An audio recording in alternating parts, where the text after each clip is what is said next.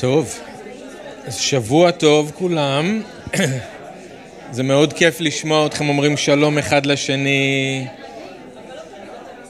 ויהיה עוד זמן אחר כך להגיד שלום.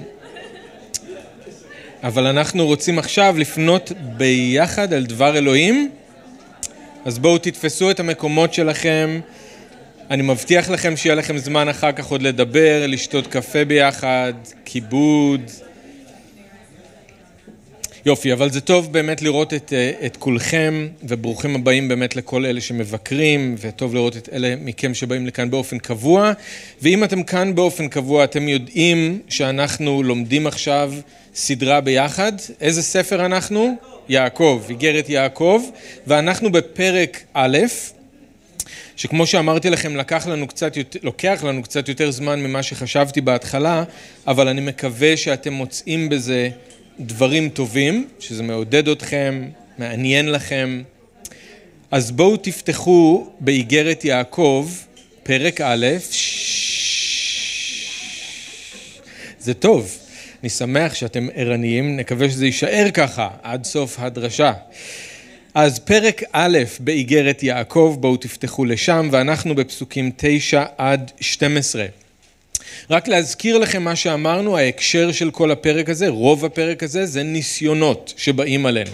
הניסיונות האלה באים עלינו כדי לצרוף את האמונה שלנו, כדי לחזק אותנו, כדי לבגר אותנו, לטהר, למלא, אלה הדברים הטובים שאלוהים רוצה לעשות דרך הניסיונות. כדי שנוכל לעבור את הניסיונות בהצלחה, מה אנחנו צריכים? חוכמה, נכון? אמרנו כדי לעבור את הניסיונות בהצלחה אנחנו צריכים חוכמה, כדי לקבל חוכמה מאלוהים אנחנו מבקשים ומבקשים באמונה. אז עכשיו אנחנו מגיעים לקטע שהוא נראה לנו אולי לא קשור, 9 עד 12, כי פתאום יעקב מדבר על העני ועל העשיר.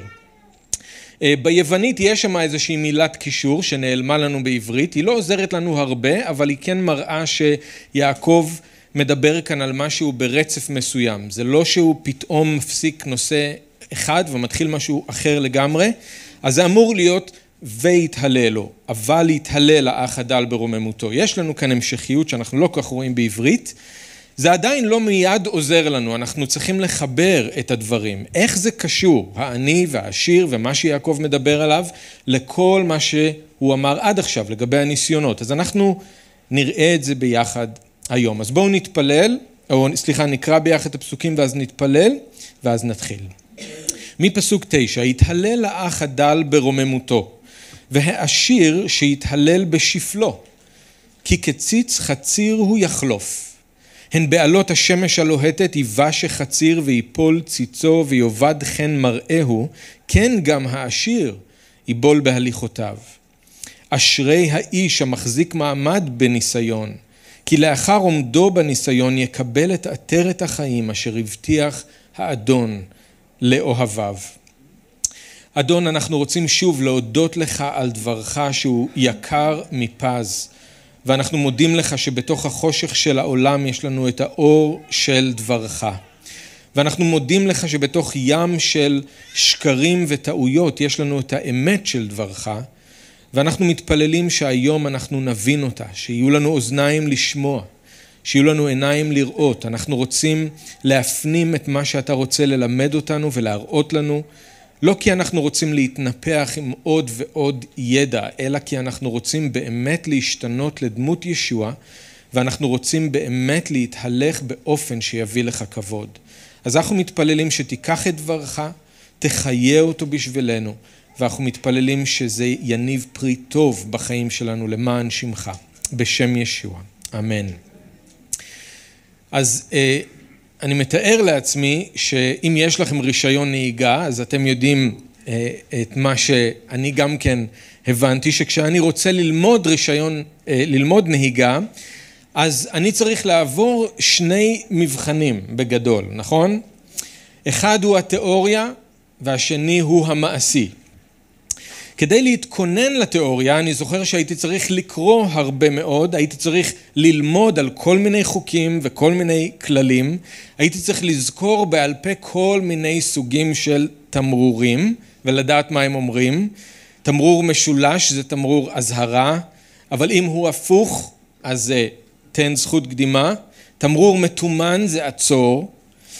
וביום של המבחן אני זוכר שהושיבו אותי מול מחשב, בעצם עשיתי את זה בגיל מאוחר, בפעם הראשונה שעשיתי את התיאוריה זה לא היה מחשב, זה היה ערימה של דפים והיינו צריכים לרשום את הכל, אז היום זה אחרת, אז הושיבו אותי מול מחשב ומה שהייתי צריך לעשות זה לענות על שאלות לפי מה שלמדתי. כל פעם עלתה שאלה על המסך, היו כמה אופציות ואני הייתי צריך לבחור את התשובה הנכונה ולסמן, זה הכל. הצלחתי לענות על מספיק שאלות, היו לי אה, לא יותר מדי טעויות, אז עברתי. אבל ביום של המבחן המעשי זה היה משהו אחר לגמרי. במבחן המעשי אני לא ישבתי מול מסך של מחשב, לא סימנתי תשובות, אלא ישבתי מאחורי ההגה, ולידי ישב בוחן שמעולם לא פגשתי והוא לא פגש אותי, ונהגתי. ואתם יודעים מה עניין את הבוחן באותו יום?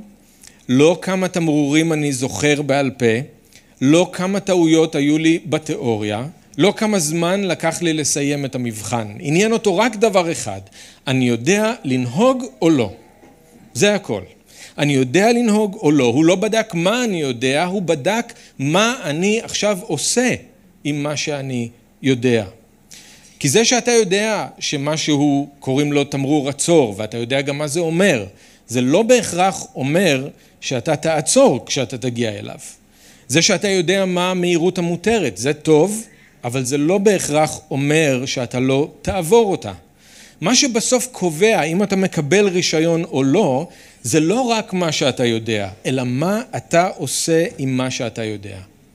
אולי עברת בקלות את התיאוריה, אבל אם אתה לא מצליח לנהוג, אז זה לא ממש משנה, והרישיון יצטרך לחכות. ככה זה גם בהליכה שלנו עם האדון. זה תמיד שילוב של ללמוד תיאוריה ואז ליישם. האדון מלמד אותנו משהו ואז הוא בוחן אותנו. הוא מסביר לנו איזשהו עיקרון ואז הוא שולח את הניסיון. רק ככה אנחנו גדלים ומשתנים. וזה מה שאנחנו רואים בקטע שלנו היום, זה מה שאנחנו נראה באיגרת בהמשך. יש תיאוריה ויש מעשי.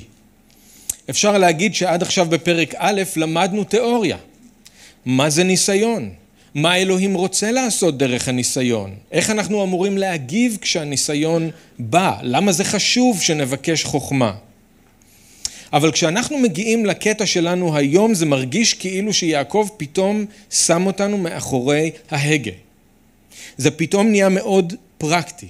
ועכשיו המבחן הוא לא מה אנחנו יודעים, אלא מה אנחנו עושים עם זה.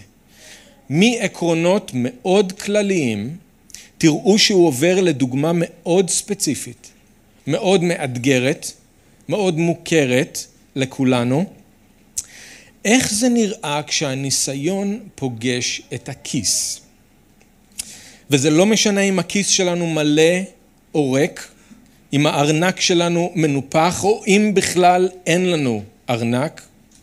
יעקב אומר שהניסיון יבוא אל כולנו, עניים או עשירים, ואנחנו נצטרך לבחור איך להגיב לו כשהוא בא. ואנחנו נראה שהדבר שיעקב שם עליו את האצבע במיוחד זה כשאנחנו מוצאים את עצמנו בתוך כזה ניסיון, אנחנו צריכים לבחור איזה דגל יתנוסס מעלינו. בין אם אנחנו עניים או עשירים או איפשהו באמצע. במה אנחנו נבחר להתהלל ביום שהניסיון יפגוש את הכיס? לאן אנחנו נסתכל? במה אנחנו נבטח? ויעקב לא אומר את הדברים האלה בקלות דעת, הוא יודע שזה נושא קשה. הנושא של עוני ועושר היה משהו אמיתי מאוד, מוחשי מאוד בשביל המאמינים שהוא כתב אליהם. משהו שהם היו צריכים להתמודד איתו כל הזמן. למשל, ממה שהוא אומר בסוף פרק א', אנחנו יודעים שהיו שם ביניהם גם יתומים ואלמנות. יעקב אומר, אתם חייבים לדאוג להם. בפרק ב' הוא מדבר על משהו שכנראה היה קורה קבוע בשבתות כשהם היו מתאספים ביחד. כנראה שהם היו נוהגים לכבד את העשירים, אבל לזלזל בעניים. הם היו אומרים לעשירים, שב לך פה בטוב, אבל לעניים הם היו אומרים עמוד שם, או שב מתחת לאדום רגליי.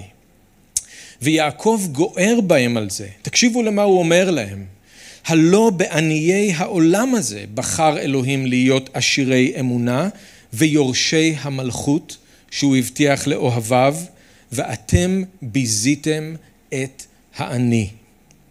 בפרק ה' יעקב גוער בעשירים על איך שהם היו מנצלים את העניים שהיו עובדים בשדות שלהם והם לא היו משלמים להם את השכר שהיה מגיע להם והם עוד היו חיים חיי תענוגות על חשבונם. אז אנחנו עוד נגיע לדברים האלה, אני רק רוצה שאתם תראו שיעקב יודע טוב מאוד מה הוא אומר, הוא יודע אל מי הוא מדבר, הוא יודע מה הם עוברים ושקשה להם. באותה קהילה היו עניים, היו עשירים, אולי אפילו אדונים ועבדים שהיו צריכים להיכנס לתוך הקהילה או לבית הכנסת כמו שזה היה אז עדיין נקרא והם היו צריכים לשבת ביחד שם בתוך הקהילה. אדונים ועבדים, עשירים ועניים משהו ממשי שהם היו צריכים להתמודד איתו. אבל זה לא משהו שנכון רק להם זה גם בשבילנו, רלוונטי לנו. אנחנו סביר להניח לא מגדירים את עצמנו לא כעשירים, לא כעניים, רובנו מגדירים את עצמנו כאיפשהו באמצע. אבל הניסיונות האלה עדיין יבואו ויפגשו ספציפית את הכיס שלנו, כולנו, את החשבון שלנו בבנק, את מקור ההכנסה שלנו, ובאותו רגע אנחנו נצטרך לבחור איזה דגל יתנוסס מעלינו, במה אנחנו נתהלל. לאן אנחנו נסתכל, במה אנחנו נבטח. ואם לסכם את מה שיעקב רוצה להגיד כאן, להם ולנו, זה ככה, כשהניסיון בא ופוגש את הכיס שלכם, זה כדי שאתם תתהללו במה שיש לכם באדון ולא במה שיש לכם בכיס. כשהניסיון בא ופוגש את הכיס שלכם, זה כדי שאתם תתהללו באדון במה שיש לכם באדון, ולא במה שיש לכם בכיס. אז בואו נסתכל קודם על מה יעקב אומר לעני בפסוק תשע. הוא אומר, יתהלל האח הדל ברוממותו. מפתיע שיעקב אומר לאח הדל, לזה שאין לו כסף, שאין לו מעמד חברתי גבוה, אין לו ביטחון חומרי, הוא אומר לו להתהלל דווקא ברוממותו, להתהלל במעמד הגבוה שיש לו. כשהניסיון בא ופוגש את הכיס הריק של האח העני, אלוהים רוצה לתת לו חוכמה כדי שהוא יוכל להתהלל דווקא במעמד הרם שלו. זה הרעיון. יעקב אומר לאח הדל, על הדגל שמתנוסס מעליך בזמן הניסיון, צריך להיות כתוב משהו כמו ואני באדוני אעלוזה. אגילה באלוהי אישי, וישם רגלי כאיילות, ועל במותי ידריכני. זה השיר, אם אתם זוכרים, של האיש העני בסוף ספר חבקוק. התאנה לא פורחת, אין יבול בגפנים, השדות יבשים, אין צאן, אין בקר, ואני באדוני אעלוזה. זה ההקשר של השיר שם. אבל זה לא מה שאדם עני רוצה לעשות או להגיד כשהוא נתקל בקושי, בעוד מחסור או בעוד איזושהי מצוקה כספית. זה גם לא בדיוק הדבר הראשון שאנחנו רוצים להוציא מהפה שלנו כשאנחנו מגלים שאין לנו כסף, התקציב שלנו הצטמק, אנחנו מאבדים את מקום העבודה שלנו, הכל נהיה יקר מסביבנו זה פחות ואני אגילה באלוהי אישי וזה יותר כמו אלי אלי למה עזבתני, נכון? זה מה שאנחנו לרוב רוצים להגיד. בלי החוכמה של אלוהים, כשהניסיון פוגש את הכיס שלנו, אנחנו לא רואים שום סיבה להתהלל ברוממותנו. במה אדם עני כן נוטה להתהלל, ובמיוחד כשבאים אליו ניסיונות, או במה אנחנו מתהללים אם אנחנו במחסור. אנחנו בדרך כלל מתהללים בכמה אנחנו מסכנים, בכמה אין לנו ולאחרים יש, בכמה החיים שלנו קשים. זוכרים את טוביה החולב מהכנר על הגג והשיר שלו, לו הייתי רוטשילד, זה מתורגם בעברית. כל השיר הוא חולם, חלום על איך החיים שלו היו נראים אם הוא רק היה עשיר. זה היה משנה את הכל, אם רק היה לו כסף. כשאנחנו במחסור, אנחנו לא רואים שום סיבה טובה לשמוח או להתהלל, בטח שלא במעמד הגבוה שלנו. אבל יעקב בא ואומר לנו, כשהניסיון בא ופוגש את הכיס הריק שלכם, דווקא אז תתהללו ברוממותכם. לא במסכנות שלכם, לא במחסור שלכם, לא ברחמים עצמיים או קנאה באחרים, תתהללו במעמד הרם שיש לכם במשיח. אני רוצה שתראו שהחוכמה של אלוהים לא אומרת לאח העני איך להתעשר. היא עוזרת לו לראות כמה הוא כבר עשיר. בעניי העולם הזה בחר אלוהים להיות עשירי אמונה ויורשי המלכות. תומאס ווטסון אמר, כל נתיניו של המשיח מלכים הם. כל נתיניו של המשיח מלכים הם. העולם מסתכל על העני ומזלזל בו כאילו שהוא כלום, אבל מנקודת המבט של אלוהים, העני ששייך למשיח הוא מלך והוא יורש. כמו שיעקב אומר לעשיר שהאושר שלו הוא זמני, תכף נראה, ככה הוא בעצם גם אומר לעני, תזכור שהעוני שלך הוא זמני, הוא חולף. אתה עשיר, אתה מלך ויורש, וזה רק עניין של זמן, עד שאתה תקבל את הכל. האח הדל שנמצא בתוך האש הצורפת הזאת של הניסיון, הוא צריך לבחור במה הוא יתהלל. איזה דגל יתנוסס מעליו? אני מסכן ומקופח ואין לי כלום, או במשיח אני מלך ויורש. העוני שלי הוא קשה, אבל הוא זמני. אלוהים בחר בי להיות עשיר אמונה ויורש המלכות. אני בעצם עשיר שלובש בגדי עוני. אבל אני מחכה ליום שבו אני אלבש בגדי מלכות, בגדים שהם באמת שלי. הדגל שמתנוסס מעלינו הוא חשוב, הוא איך שאנחנו רואים את הדברים. המקום שממנו אנחנו מצפים שיבוא עזרנו, הדבר שבו אנחנו בוטחים, הזהות שלנו.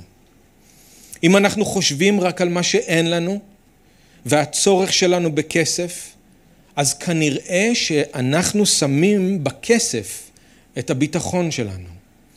ואז המצב שלנו הוא לא יותר טוב מהמצב של העשיר ששם את הביטחון בכסף שלו. הניסיון ביחד עם החוכמה של אלוהים יזכיר לי להתהלל במה שיש לי באדון, לא במה שיש לי בכיס. והוא יעזור לי לראות את עצמי כמו שאלוהים רואה אותי. מילה לאלו מאיתנו שכן חיים במצב של קושי ושצריכים לספור כל שקל, לחשב כל הוצאה כי אין כסף.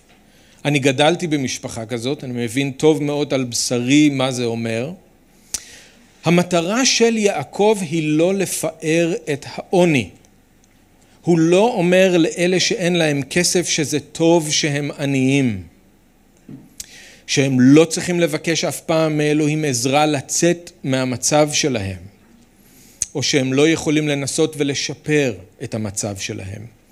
המטרה של יעקב היא לעזור לעניים שעוברים ניסיונות לראות דווקא בזמנים האלה של הקושי את כל העושר שכן יש להם במשיח, ולזכור מי הם בעיני אלוהים. ושיש להם במה להתהלל. מי שהוא עני ואין לו את המשיח, באמת אין לו במה להתהלל. אבל מי שהוא עני ויש לו את המשיח, אז שלא יסתכל רק על העוני שלו, שלא יהפוך את העוני ואת המרדף אחרי הכסף לאובססיה, אלא דווקא שיחרוט על הדגל שלו את האושר ואת התקווה שיש לו באדון. שיום אחד העוני יחלוף ובמקומו יבוא עושר אמיתי שיימשך לנצח. אז אני רוצה לעודד אתכם, אם אתם נמצאים במצב של עוני או של מחסור, תסתכלו אל ישוע, תסתכלו אל ישוע. הוא בעצמו נולד למשפחה ענייה. הוא היה איש מכאובות וידוע חולי, בלי תואר, בלי הדר, לא היה לו מקום להניח את הראש, לא היה לו ארמון, אבל כתוב שהוא סבל את הצלב והוא בז לחרפה כי הוא הסתכל קדימה אל השמחה שהייתה שמורה לו ועל הכבוד שחיכה לו. הוא לא היה עשיר כשהוא חי כאן עלי אדמות, הוא יודע מה זה לחיות בעוני ובמחסור. אבל הוא גם ידע, ישוע גם ידע איך לחרות, לחרות על הדגל שלו את התקווה שהייתה לו, שיום אחד הכל ישתנה. הדגל שהתנוסס מעליו לא היה דגל של מסכנות, או של רחמים עצמיים, או קנאה באלה שהיו עשירים. למרות שהוא היה עני, ישוע ידע להתהלל ברוממותו. וכל אדם עני יכול למצוא שותף בישוע, מישהו שיבין אותו, מישהו שיכול לעזור לו. גם השליח שאול ידע מה זה עוני, מה זה כשאין מה לאכול, מה זה כשאין מה ללבוש, כשאין קורת גג, אבל הוא בחר להסתכל על מה שאין, על המחסור, על הקושי, ולחרות על הדגל שלו דווקא את המילים האלה, הן צרתנו הקלה של הרגע, מכינה לנו כבוד עולמים. שאול ידע שהצרה שהוא עובר עכשיו, בגלל עוני ובגלל מחסור, מכינה לו כבוד עולמים. אז אני רוצה לעודד אתכם, תסתכלו אל ישוע, תסתכלו על מה יעקב אומר לעשות כאן, אם אתם במצב של עוני או במצב של מחסור, תסתכלו קדימה אל מה שמובטח, תסתכלו על כל העושר שיש לכם במשיח. ואני רק רוצה להגיד עוד משהו לגבי זה, איפה ההתעוררויות הרוחניות הכי גדולות תמיד קרו וקורות בעולם? במקומות הכי עניים, איפה שאין לאנשים כלום. אז אם מישהו אומר לכם זה לא פרקטי, מה שאתם מדברים עליו כאן ומה שיעקב אומר, זה פרקטי מאוד, וההוכחה היא המציאות. אנשים הכי עניים מוצאים את השמחה שלהם בישוע למרות שאין להם כלום. אין להם כלום. ושם יש יותר התעוררות רוחנית מאשר במדינות שיש בהן שפע. מישהו רוצה לתת לזה איזשהו הסבר אחר? מוזמן. אבל מה שיעקב אומר זה בדיוק מה שאנחנו רואים שקורה במציאות. אנשים שאין להם כלום, שמחים על העושר שיש להם במשיח ומחכים ליום שבו בגדי העוני יוחלפו בבגדי מלכות. הם יודעים מי שהם והם יודעים שהעוני הוא זמני. עכשיו בואו נסתכל מה יעקב אומר לעשיר. לעני יעקב אומר שיתהלל ברוממותו, במעמד הרם שיש לו במשיח. לעשיר הוא אומר בדיוק את ההפך. שיתהלל, והעשיר שיתהלל בשפלו.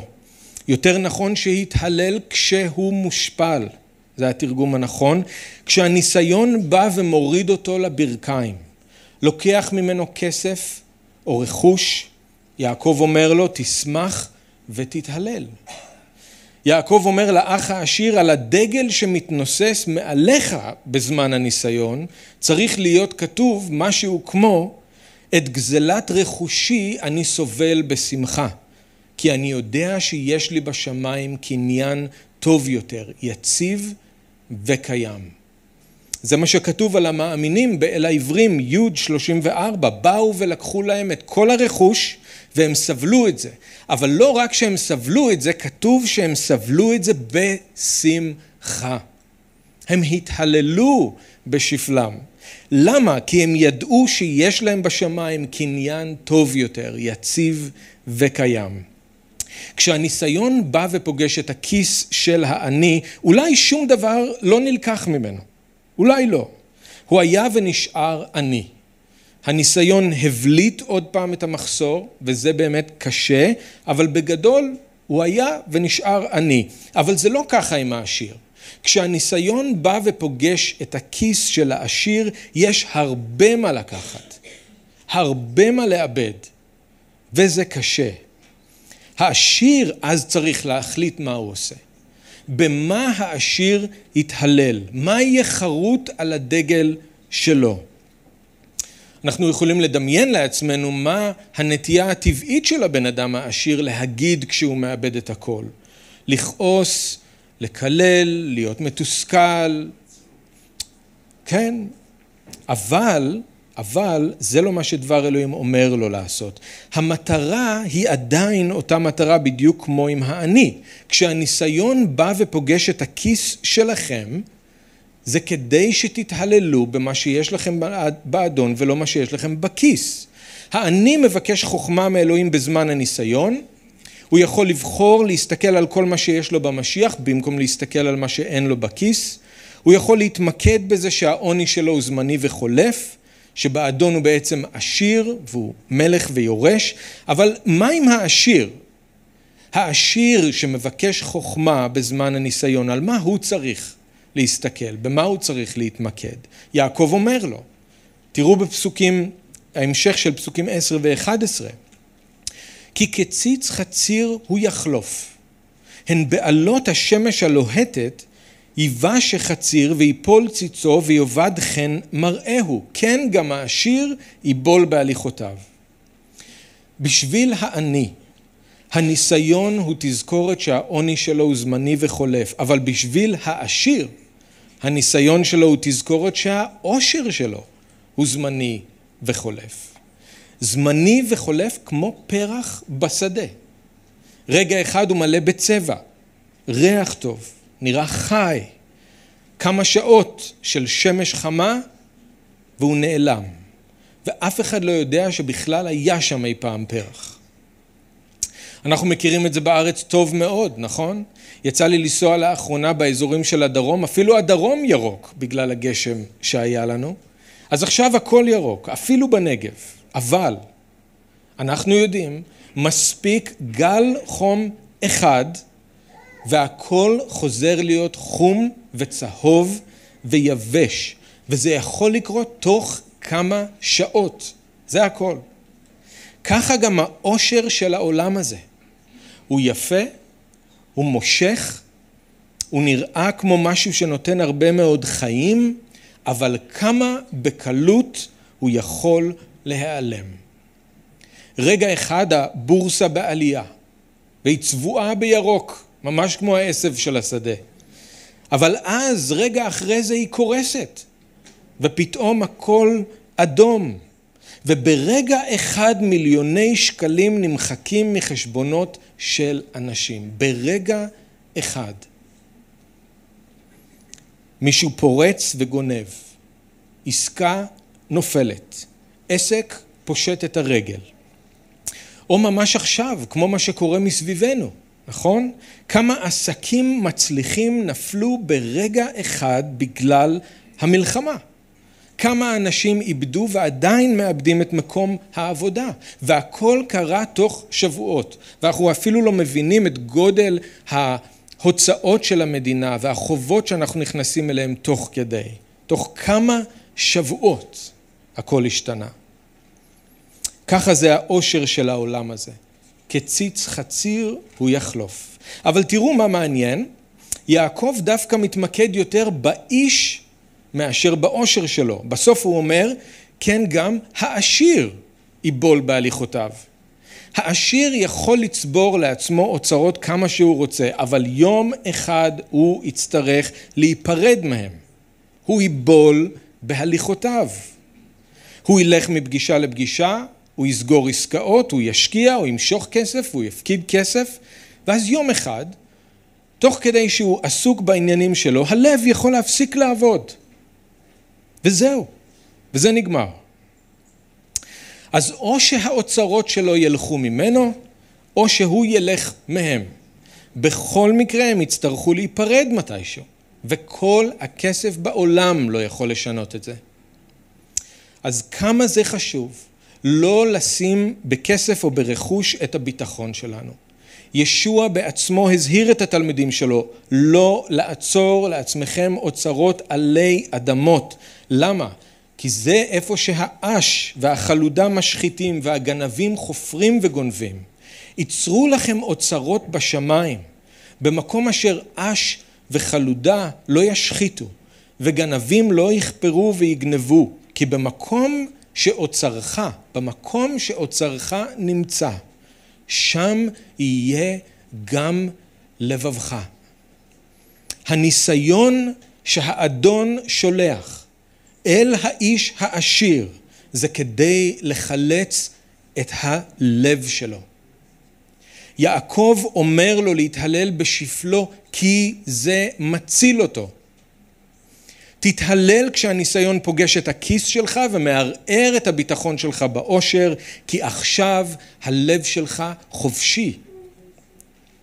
שאול אומר לטימותאוס להזהיר את העשירים בקהילה, שלא ירום לבבם ולא יבטחו באושר שאין בו ביטחון, אלא באלוהים שמעניק לנו את הכל בשפע להנאתנו. זה מה שהניסיון עושה בשביל העשיר, הוא שומר אותו מגאווה, הוא מעביר את הביטחון שלו ממה שיש לו בכיס למה שיש לו באדון. אז העשיר יכול להתהלל בשפלו דווקא כשהמניות צונחות, כשהעסק פושט את הרגל, כשהוא איבד ברגע אחד את הכל, או חלק, או זמני. אפילו שזה כואב וקשה, זה טוב, כי זה מזכיר לו לבטוח באדון ולהסתכל קדימה אל הנחלה שמחכה לו. זה עוזר לו לקבל פרספקטיבה נכונה. העשיר שרואה את הניסיון כמו שאלוהים רואה אותו, הוא יכול לחרות על הדגל שלו. את גזלת רכושי אני סובל בשמחה, כי אני יודע שיש לי בשמיים קניין טוב יותר, יציב וקיים. והוא יכול אפילו להודות לאלוהים שהוא הציל את הלב שלו, ושהוא לא צריך להיות עבד לממון, ושהוא יכול להיות נאמן לגמרי לישוע. ואיזו איז, איזו עדות זאת לעולם, נכון? כשעשיר בוטח ככה במה שיש לו באדון ולא במה שיש לו בכיס. כשהוא אומר על מה שמובטח לו, זה קניין טוב יותר מכל מה שיש לעולם להציע. וכמו שאמרנו, יעקב לא מנסה לפאר את העוני ולהגיד שזה יותר טוב להיות עני, ככה חשוב להגיד שהוא לא מגנה את העושר. Okay? אוקיי? הוא לא מגנה את העושר. מאמין יכול להיות עשיר, אבל הוא צריך ללמוד לשים את הביטחון שלו באלוהים ולא בעושר. הוא צריך ללמוד לחיות בענווה ולהיות נדיב ולהעשיר במעשים טובים. ואיך הוא ילמד? דרך הניסיונות. זה לא דבר שאנחנו רוצים, אבל זאת ברכה מהאדון כשהוא מערער את הביטחון שלנו, אם הביטחון שלנו הוא לא במקום הנכון, אם הוא לא ביטחון אמיתי. אז זה טוב שהוא עושה את זה. ג'ון וייט אמר שהאושר הוא לא דבר מרושע, אבל הוא כן דבר מסוכן. וזה נכון. מי שרוצה להיות עשיר, שיהיה גם זהיר. זה בא ביחד. אז מה שיעקב אומר לעני ולעשיר זה בסוף בעצם ששניהם צריכים להתהלל באותו הדבר, נכון? העני צריך להתהלל במה שיש לו באדון והעשיר בסוף צריך להתהלל במה שיש לו באדון. אז אם העני והעשיר יבקשו חוכמה בתוך הניסיון כדי לראות את הניסיון כמו שאלוהים רואה אותו ואם הם ייתנו לסבלנות להיות שלמה בפועלה אז בסופו של דבר הם יצאו עם אותה מסקנה ועם אותה התגובה, למרות שהמצבים שלהם לגמרי הפוכים. שניהם יוכלו להתהלל במה שיש להם באדון ולא מה שיש להם בכיס, כי הם מבינים שיש להם אוצר אמיתי שלא משתווה לשום דבר בעולם הזה. אז העני לא צריך להתמרמר על העוני שלו או לקנא בעשיר, והעשיר לא צריך לבטוח באושר שלו ולהתנשא על העני. אתם רואים מה קרה פה? הניסיון בא ואישר את השטח, והוא נטע קו על שניהם, על העשיר ועל העני. החוכמה של אלוהים, יחד עם הניסיון, הפיקו שמחה גם בעני וגם בעשיר, וגרמו להם להעריך את אותו הדבר, את האוצר האמיתי שיש להם. אז הניסיון בא והרים את העני והשפיל את העשיר. ובסוף נתן לשניהם סיבה להתהלל בדיוק באותו דבר. זה מביא אותנו לפסוק 12, עם זה אנחנו מסיימים. אשרי האיש המחזיק מעמד בניסיון, כי לאחר עומדו בניסיון, בעצם זה צריך להיות כי לאחר שנבחן, וזה מחזיר אותנו אחורה למבחן במובן של צריפה של האמונה, זה אותה המילה כאן. בעצם אנחנו רואים כאן שיעקב חוזר לכמה מהמילים שכבר ראינו בתחילת הפרק, פרק להחזיק מעמד, ניסיון, מבחן או עמידה בניסיון. אשרי האיש המחזיק מעמד בניסיון, כי לאחר עומדו בניסיון יקבל את עטרת החיים, אשר הבטיח האדון לאוהביו. אז יום אחד גם עניים וגם עשירים יעמדו לפני ישוע.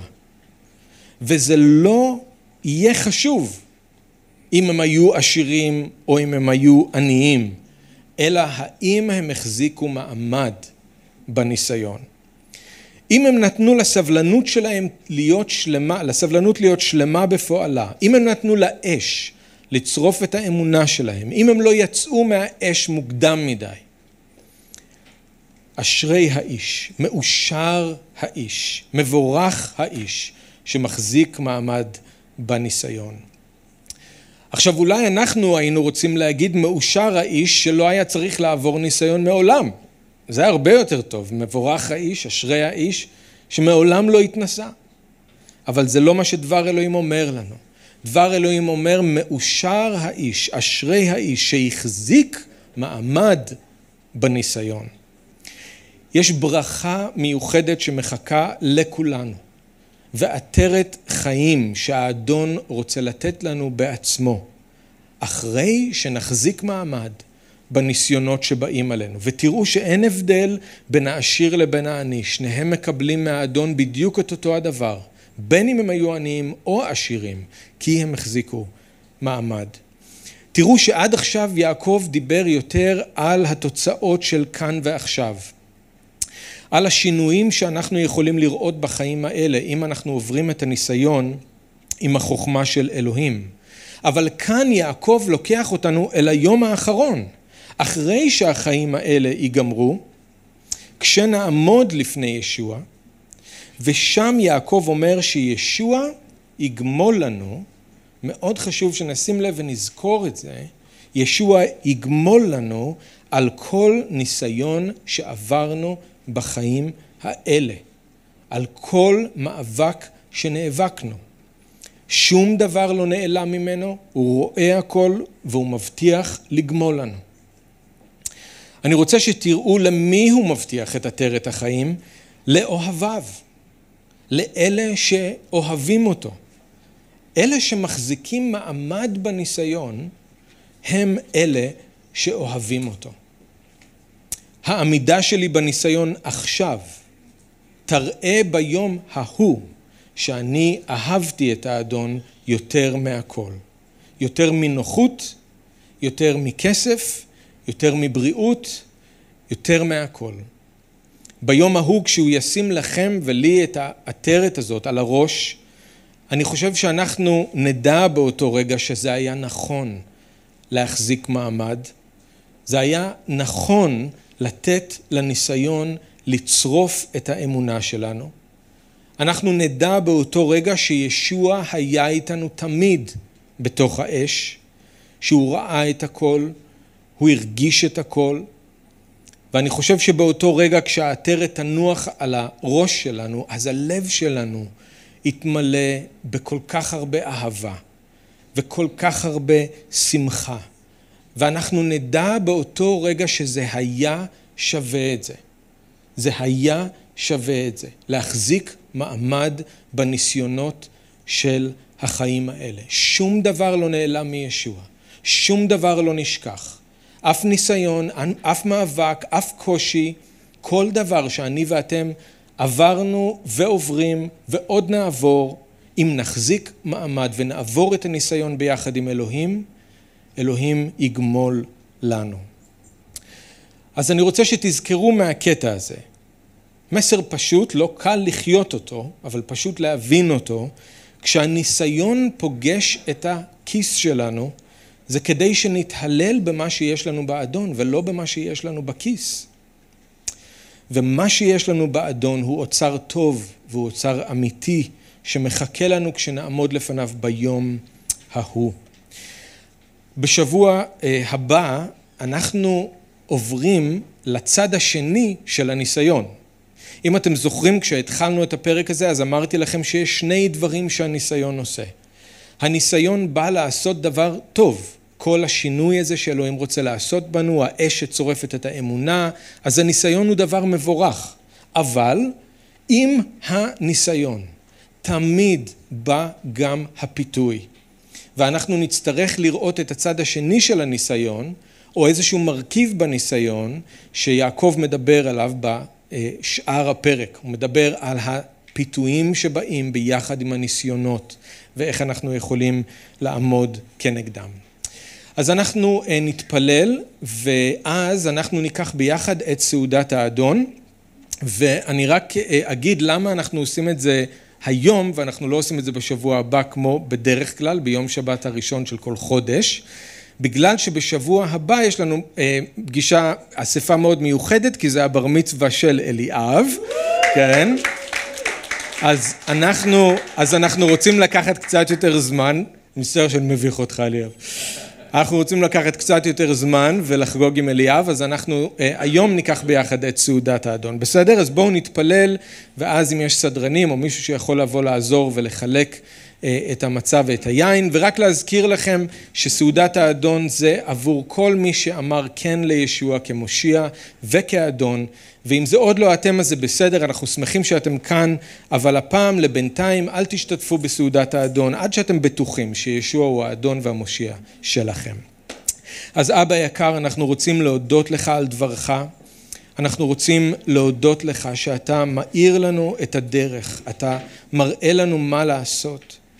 והיום נגענו במשהו שהוא קשה לכולנו, ואנחנו מודים לך שגם כאן אתה לא משאיר אותנו בחושך ולא משאיר אותנו להישען על החוכמה שלנו. אנחנו מבקשים ממך, רק אם אתה תעשה את זה בתוכנו, אז אנחנו נצליח. אז אנחנו מבקשים ממך, תעזור לנו. תעזור לנו כשהניסיון פוגש את הכיס שלנו, תעזור לנו להתהלל במה שבאמת חשוב ויקר ונצחי, להתהלל במה שיש לנו בך, אדון ישוע, ולא במה שיש לנו בכיס, ולא במה שיש לעולם הזה להציע. אנחנו מודים לך גם על הניסיונות מהסוג הזה, למרות שהם קשים, אנחנו יודעים שלא היית נותן לזה לבוא אל החיים שלנו אם זה לא היה טוב. אז אנחנו מודים לך ומבקשים ממך את העזרה שרק אתה יכול לתת, כדי שנעבור גם את הניסיונות האלה בהצלחה. אנחנו מודים לך בשם ישוע. אמן.